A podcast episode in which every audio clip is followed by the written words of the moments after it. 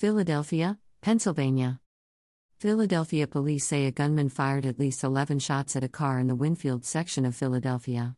6 ABC Action News reported that the incident occurred at around 3 a.m. on the 5500 block of City Avenue. Police were told that a vehicle pulled up and just started firing at their vehicle. The victim was driving a Dodge Charger when they were ambushed.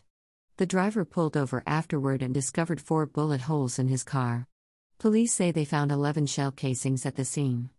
No one was injured in the incident. No arrests have been made, so far. Philadelphia, Pennsylvania. Philadelphia police are investigating after a man was found dead right outside of the drive through window at the McDonald's on Torresdale Erie Avenues in the Frankford section of Philly.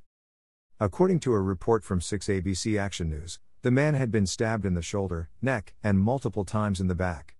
Philadelphia Police Inspector Scott Small description of what police found upon arriving at the scene greater than the officers, when they first arrived on location, found this male lying down on his back unresponsive, bleeding heavily, and he was clutching several dollar bills in his hand.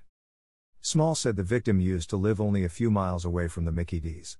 Detectives were still trying to determine a motive for the stabbing.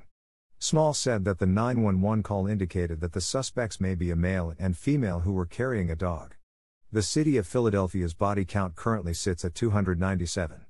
There have already been 297 homicides in the city of Philadelphia so far this year.